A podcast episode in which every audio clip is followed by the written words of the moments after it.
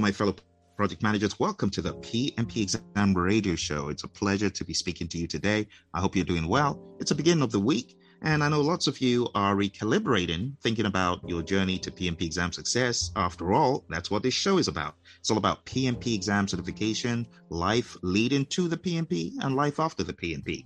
So today, I'm going to talk to you about PMP exam mindset. For those of you who are new to the show, Remember, we also have a video recording of this show on YouTube. Just go on down to the YouTube channel for Praizion, and you'll find more information about me and the company. I've trained lots of individuals worldwide, lots of agencies, such as the ones that you see on the screen if you're watching this on YouTube. This was at Fort Lee with the US Army. But the PMP exam over time has evolved, it's morphed. that picture I just showed you was in 2014. Now, since 2014, the PMP exam has morphed, it's changed. People are getting more and more into the nuts and bolts of Agile. And that's why one of the first things you want to think about is definable work versus high uncertainty work. You will be tested on both on your exam. Definable work projects are those that are characterized by clear procedures, very process driven, very plan driven. High uncertainty projects have high rates of change, complexity, and risk. And these characteristics and problems are not suited for traditional approaches. This is best suited for agile. And that's where the Stacey complexity model comes in. If you haven't taken a look at this, go to the Agile Practice Guide and take a look at page 14 because you have work that is classified as high uncertainty work and you have work that's classified as high certainty work both sides of the spectrum. So either you're working in a more traditional arrangement, or you're working in a more agile arrangement, or you're working in a hybrid arrangement. And this is what the exam focuses on. Waterfall works best when the technical understanding is close to agreement and when the requirements are close to certainty. But agile works best when there's high variability, when there's an experiment that you need to conduct, where there's a need to discover, and when change is likely. And these are things that we cover all throughout our training and all throughout the podcast that you'll be listening to.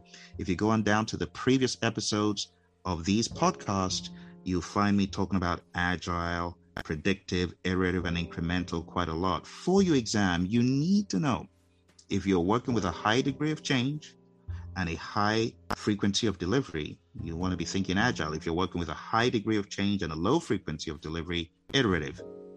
Get what I mean? Page 19 in the Agile Practice Guide. Now, for those of you who are getting ready for the exam, I want to invite you to journey with me.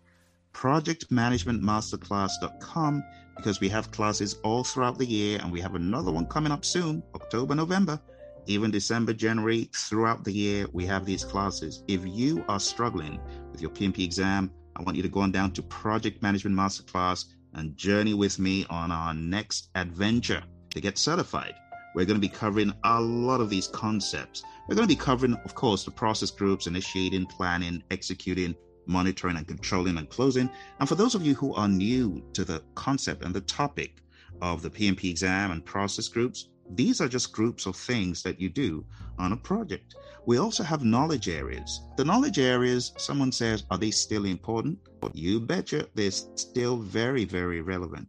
And these are also covered in the Agile Practice Guide from page 90 to 95. In fact, if you are getting ready for the exam and you have not read pages 90 to 95 in the Agile Practice Guide, where these are covered from an Agile lens, you want to do that. Now, it might surprise you, but organizations are increasingly embracing Agile at a rapid rate.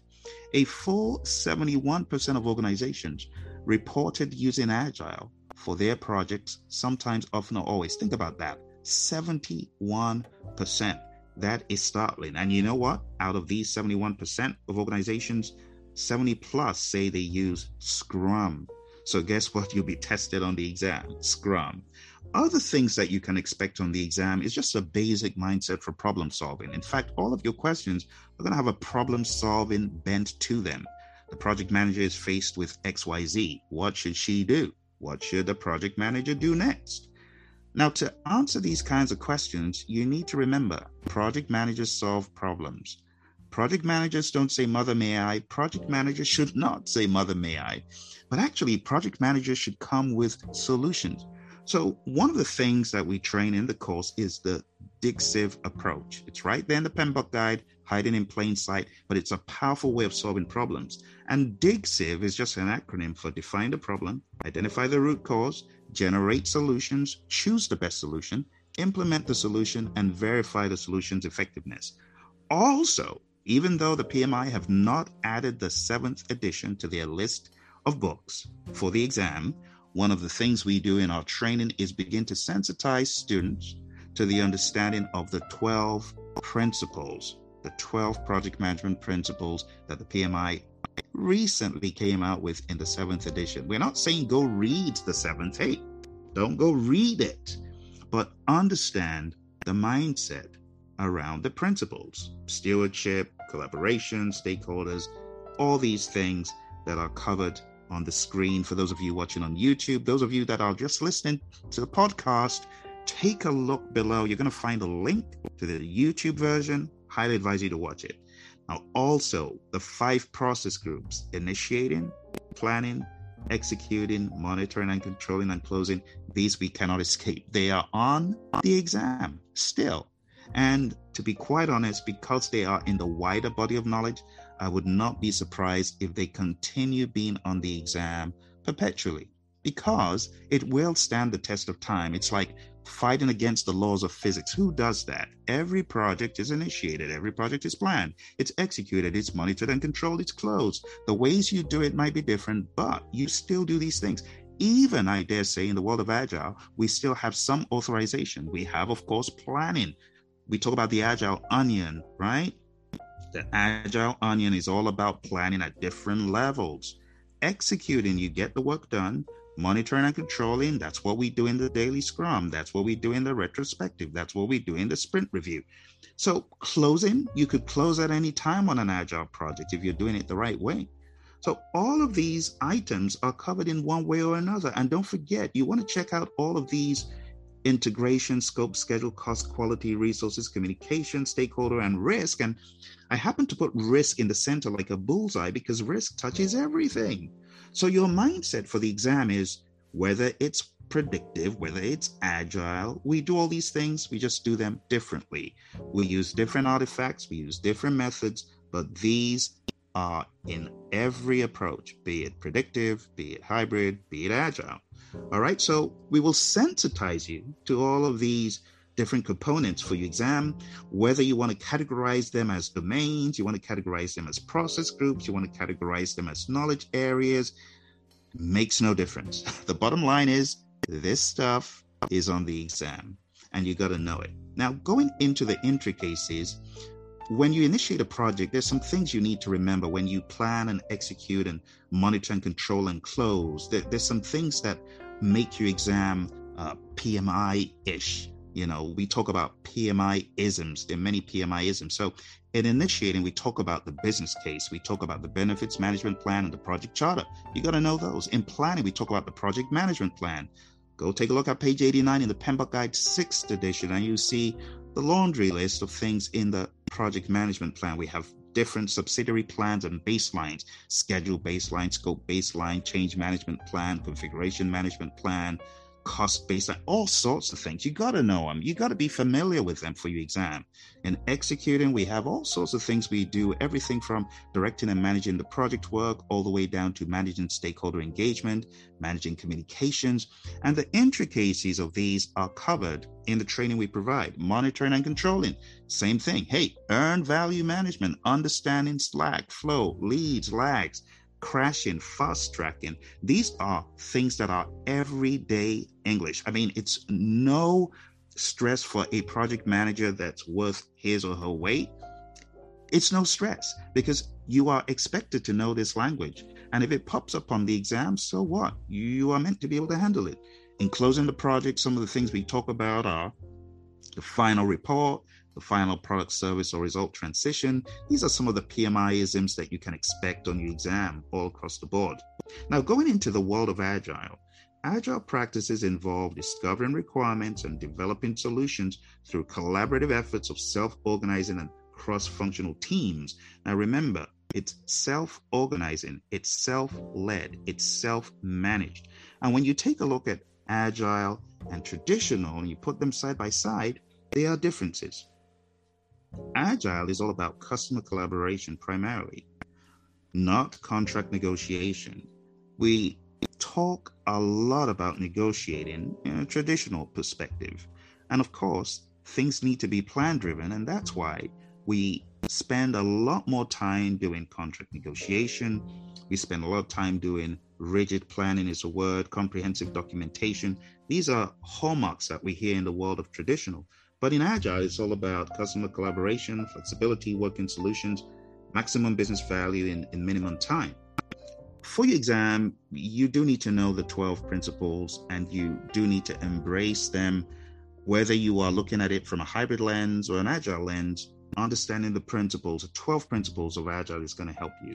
The, the four values of, of agile in the agile manifesto is going to help you. Understanding agile techniques such as burn down charts, user stories, user story mapping, what all of this really means, all these terms that you might have heard the definition of done. Where's the definition of done documented? What is pair programming? What is the advantage of pair programming? What do we mean by small releases and why do we do that? Kanban boards, sprints, prototyping, frequent updates. What does that mean? Who is the product owner? Who is the scrum master? When we say scrum team or when we say developers, what is the difference between the Scrum team? Scrum team is the product owner, the Scrum master, and the team. Developers are the people doing the work. Kanban boards, cycle time, lead time, all those things, you want to get a firm handle of those for your exam. The understanding that in Agile we do things in iterations, the Agile onion, and how we plan at different levels, how we see the endeavor at different levels, the idea, the release, the iteration, how we do things daily in the daily scrum, for example, and the continuous flow of work. We react, we improve, we pivot, we persevere. And the basic agile ideology is summed up in understanding the concept of a ever growing, ever changing, ever being prioritized product backlog. Sprint backlog, understanding that all features scheduled for the next sprint we want to understand those ahead of time. We want to do backlog refinement before we get into the actual sprint. And in the actual sprint, what do we do?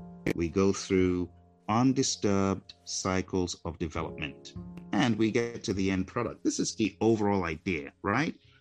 Regardless the framework you're looking at in Agile, these are concepts you should feel comfortable with for your exam. In the Agile Practice Guide, page 50, that's where we begin to see a lot of the agile practices being talked about daily stand ups, retrospectives, sprint or iteration planning, sprint or iteration reviews, short iterations, Kanban boards, all that stuff. We find it talked about explicitly and implicitly in the Agile Practice Guide. And to that end, in the Agile Practice Guide, we have a, an image there where we can see the four values. And I talk about knowledge nuggets, right? To take it from the concept of the values and to begin thinking about knowledge nuggets. But this is really code for code for the Agile Manifesto reborn through a predictive lens. Now, you won't find exactly as is in the Agile Practice Guide, but of course, you'll find uh, the Agile version of this. This is my interpretation of seeing plan driven through values, knowledge nuggets, I call them, and practices. So I've made a little spin on it, but it's to help you be able to digest plan driven project management in contrast to agile project management. So in my four values here, I say authorization is vital, of course, your project charter, but leadership through collaboration is key. Always plan ahead, execute the plan, but modify the plan as needed. Close projects with consensus and benefits uh, accountability. And when I say benefits accountability, I mean a benefits owner, someone who's going to own the management of those benefits after the project is closed. When I talk about knowledge nuggets, this is just code for knowledge areas. So I put a spin on it, integrate the project, scope the project to the degree needed, schedule to the degree needed, budget to the degree needed, make it fit, conforming and satisfying. That's code for quality. Lead the team with emotional intelligence and consideration, transparency in communications, identify and manage risk intentionally, think about contractors as collaborators, and remember that stakeholders come first. These are mindsets that even if you're tackling predictive questions, they will help you. Now, go to your Agile practice guide, give yourself a little assignment, and take a look at the Agile version. It's also in 2.2, uh, but you'll see the Agile spin on this. And then the practices, like I said, in the world of Agile, you can find them on page 50 in the Agile practice guide forward. But in the world of plan driven, these are my ideas of some of the practices that you can take away from plan driven project charter, project management plan, WBS, project schedule, schedule baseline, cost baseline, lessons learned register, knowledge management, information management, all of the buzzwords you see on the screen. These are things that I would highly advise you to master. Probability times impact uh, matrix, power interest grid, stakeholder register, all that good stuff. Again, going back into the world of predictive, your knowledge areas at a high level, your process groups at a high level, I would advise you to read the concepts, trends, tailoring, and considerations for Agile. And you can find these in the PMBOK Guide 6th edition. They're all there. But it's the first section at the beginning of each knowledge area. CTTCs, I would highly advise you understand concepts, trends, tailoring, the knowledge area, each knowledge area, and the consideration for agile. And as far as those who are reading the seventh edition, I do not advise it at this point. In fact, I think it might be a little bit confusing for anyone that has been reading the sixth. Don't go over the place reading the sixth and the seventh. The sixth is good enough. And if you're taking the exam in 2021, focus on the sixth. Do understand the principles, but focus still on the sixth. Now, eventually, what I would love for you to do is to be able to see project management on a huge canvas as fitting into the more far reaching agile manifesto values and principles. And right here on the screen, I've shown you how you can take the process group pentagon that I've been showing you and how you can embed that in your mind into a wider, more far reaching set of values from the Agile Manifesto individuals and interactions over processes and tools, work in software, you know, customer collaboration, responding to change, all those things.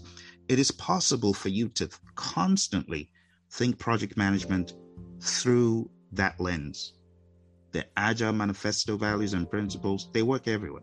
Whether you are selling coffee in Starbucks, whether you are building the Taj Mahal, Mm-hmm. whether you're developing the Model T or the next Tesla vehicle, I tell you, think agile. It's all about the customer. It's all about doing things intelligently. It's all about doing things with a spin. Now, someone says, oh, about the Taj Mahal, you could do that using plan driven. You could do that using plan driven, but if you put a little smattering of agile where it is most valuable through feedback, prototyping, continuous feedback, getting the customer involved, the mindset of seeing the customer as a collaborator, I am telling you, you will build a better Taj Mahal. You will. And it wouldn't surprise me if that was at the heart of a lot of the things we've seen done in history. We just didn't call it agile. But I'm telling you, if you're doing something that has never been done before, look at it through an agile lens. And if you are doing something that has been done before, expect the unexpected with an agile mindset. So, for your exam, the syllabus is huge. In fact, there are over 200 slides I could show you on the syllabus. But I'm just going to get your your feet a little bit wet into the thinking for the exam. Okay. I know in some of my previous episodes, I ask you a lot of questions. Today is not the day for questions. Today is the day to get you thinking and remembering. Because I know a lot of you have been on this journey. You probably have been out of class for a long time and you're thinking about getting back in the game. Hey, let's get back into the game. Let's get back into the game together. Let's go on down again to projectmanagementmasterclass.com. So for your exam, you're going to be tested on people, process, and business. In people, they're gonna they're gonna ask you about conflict management. How do you manage conflict? You got to know the source and the stage of the conflict. You got to analyze the context for the conflict. You got to evaluate, recommend, and reconcile the conflict resolution solution. And then you got to lead a team. You got to think about vision and mission and diversity and servant leadership. You got to determine an appropriate leadership style. We talk about the Hersey Blanchard model. You got to know that. And then you got to be aware of your position as a servant leader to inspire, motivate, and influence team members. analyze team members and stakeholders' influence, distinguish various options to lead various team members and stakeholders. But again, you got to be able to put on that agile hat that says, oh, oh, wait a minute, it's not my place to, in quote, lead a team through certain approaches other than servant leadership because the team is a self organizing team. So, who can lead the team? The team. Who is the leader of the team? The team. Who is the manager of the team? Well, on paper, it's the manager, the functional heads, but we talk about a self managed and self led team. So, as far as the work is concerned, you got to understand the concept of the team leading the team, the team managing the team. There's no babysitting. Someone thinks a scrum master is a babysitter or the product owner is a babysitter. Are you kidding? No. The first step is to hire adults. You hire adults, you're going to get good behaviors. Okay? You're going to set ground rules one time, maybe twice. But after that, if you really did hire adults, they know what to do, how to do it. They understand the power of the retrospective. Okay, people task three support team performance, appraise team member performance. Again, the team appraises itself in the world of agile. Support and recognize team member growth and development. Again, when we're talking from an agile perspective, the team does this. The team supports itself, right? Recognizing team member growth and development is something that functional heads and senior management should also do. Determine the appropriate feedback approach, verifying performance improvements. And task four is about empowering team members and stakeholders. Who empowers whom? Well, think about it senior management, leadership in the firm. That's who empowers. Now, if you're in a traditional project and the project manager has a whole lot of power and there's not much servant leadership from every team member, it's the job of the project manager to ensure that comes to the surface. The way business is done is changing in a lot of firms. It's no longer traditional, traditional, traditional. And as you go through the content outline, I want you to remember this. Organize around team strength, support team task accountability, evaluate demonstrations of uh, people task accountability, determine and bestow levels of decision making authority. Still talking about the people domain, task five, ensure team members and stakeholders are adequately trained. Training is big. Determining the options available and allocating resources and measuring outcomes. These are things you will be tested on.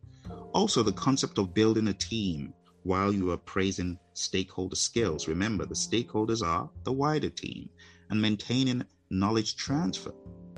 Addressing and removing impediments, obstacles, and blockers this one is a must know for your exam because impediments are front and center when we talk about agile. You want to determine where they're coming from, you want to prioritize them, and then you want to use your network to really aggressively go after those impediments. Also, negotiate project agreements. I would advise you to read the section in the Agile Practice Guide about flexible contract types, flexible contract arrangements. Can't quite remember the page. I'm going to guess it's 77 maybe. But if not, just open the Agile Practice Guide and look for that section on various contract types. It's going to help you. Whenever we talk about agreements, people often think about maybe money, but I want to encourage you don't just think about money.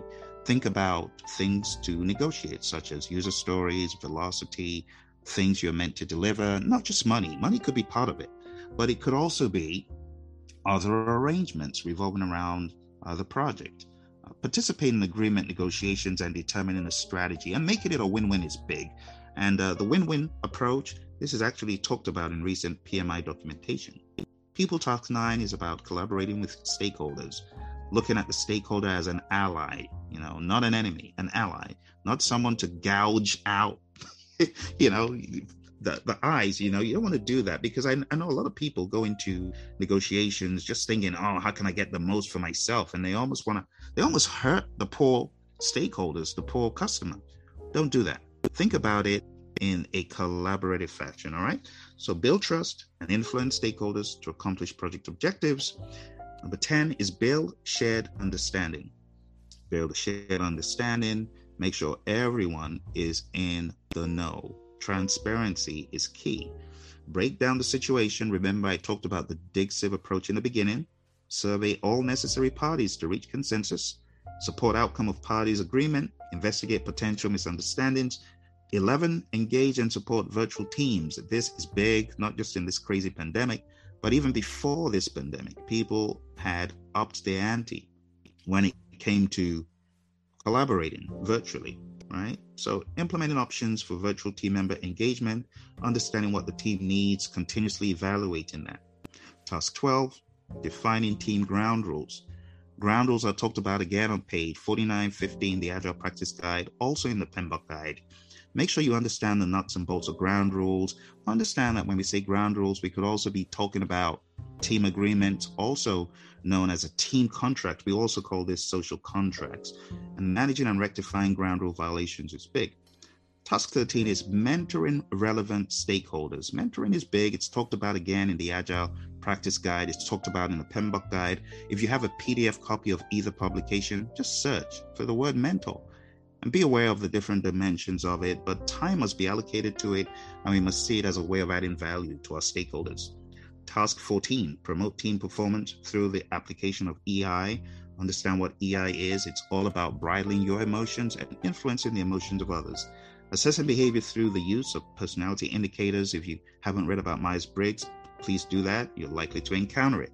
Going into the process domain and moving more rapidly, I'm just going to give you high level bullets for these ones. But task one is all about executing the project with urgency required to deliver business value. You want to execute your project with urgency. You want to execute your project with urgency to deliver value quick. That's the mindset. That is a very agile task. And then you want to examine value all throughout the project. Task two is all about communications. This, to be quite honest with you, is about understanding the three processes of communications and then understanding how communications works in an agile world.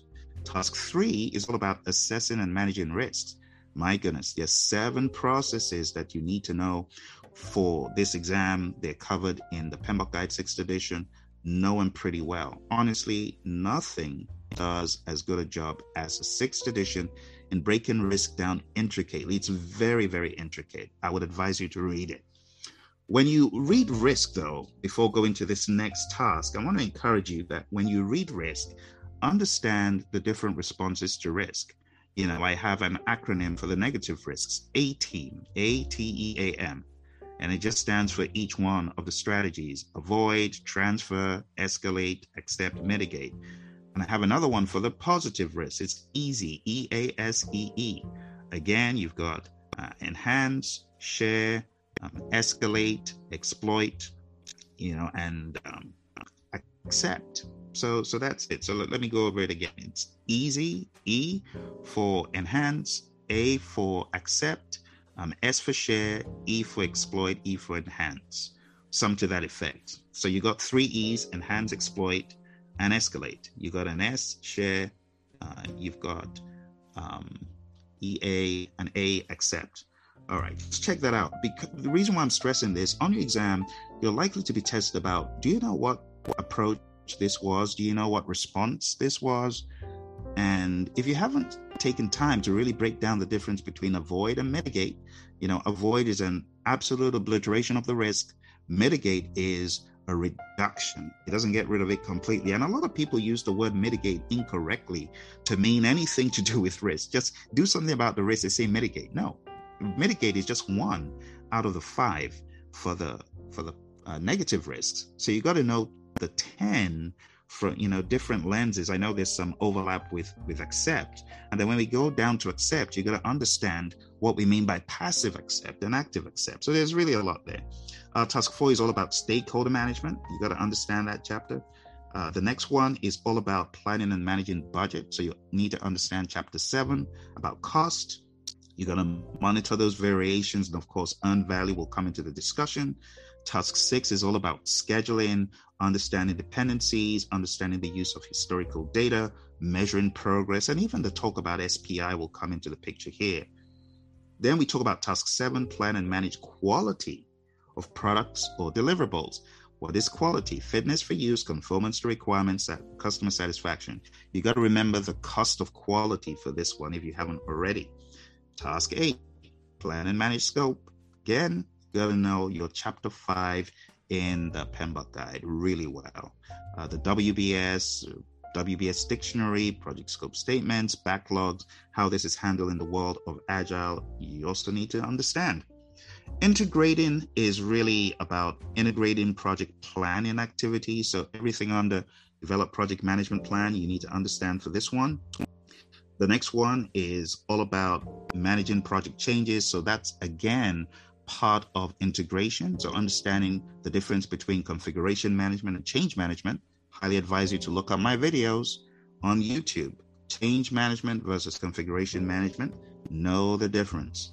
Highly advise you to do that. Uh, determining a strategy to handle change, executing change management strategy. These are all things you should be aware of. And of course, you know, in Agile, change is managed very differently. Agile, in and of itself, is called a change driven approach. Task 11, plan and manage procurements. Again, look up those flexible contract arrangements. Uh, again, not totally sure of the page, look it up in the Agile Practice Guide. Make sure you know it for your test. All right, manage project artifacts. We have three artifacts in the world of Scrum, but we also have many add ons. We could say the burn down chart, the burn up chart is an artifact, CFDs. You know, we could also say in the world of predictive, well, there are all those artifacts on page 89. So, determining the requirements regarding those artifacts are important, validating that the information is kept up to date version control. Again, go watch my video on configuration management versus change management. That is going to help you. The next task is determine appropriate project methodology, methods, and practices. So you want to read in your Agile Practice Guide, page 14, page 18, page 19. You got to understand what makes predictive predictive, what makes iterative and incremental what they are, what makes Agile what it is. So you need to be able to assess the project needs and recommend a methodology. But of course, in the real world, we don't just do this as a draconian ruler. We're going to do this with our team members. Process 14, establishing project governance structure. What is governance? Governance is the framework within which authorities exercise. Chapter 2 in the PMBOK Guide 6th edition. The next one is task 17, manage project issues. Again, go look up the DIGCIV approach. It's in 8.2. DIGCIV, recognize when a risk becomes an issue and attack the issue with all vigor. Make sure the issue is contained. Task 16, ensure knowledge transfer for project continuity. This is really code for managed project knowledge. And as far as Agile is concerned, well, we have the retrospectives, but we have the daily scrums, we have individual meetings, we have pods that we have, we put together so that the team can meet in pods. We have caves and commons and things like that that we use to discuss and pass knowledge across. Task 17 plan and manage project or phase closure or transitions. This is really code for closed project or phase. To know this really well. I would highly recommend, I believe it's page 123 in the sixth edition, understanding the intricacies of it, understanding when we say um, the inputs to close project or phase. Why do we have the project charter as an input? Uh, why do we use things like regression analysis as a tool and technique of closed project or phase and understanding the mindset, you know, in what we do? And the big bullet items on, I believe it's page 123 about what we do, uh, understanding organizational process assets, updates, understanding that when we look at the lessons learned register, it becomes part of the lessons learned repository, which is looked at as part of organizational process assets eventually that is going to help you in your mindset for this test. Validating readiness for transition and concluding activities to close out. Last but not least, we have the business domain, right? Task one plan and manage project compliance, understanding what compliance is. I cover this in my business for the PMP exam boost. So I have a booster shot for you if you look at my podcast in uh, pmradio.org. You'll find my booster shots for business, for people, process, and business. And uh, this will give you better insights and more details into this.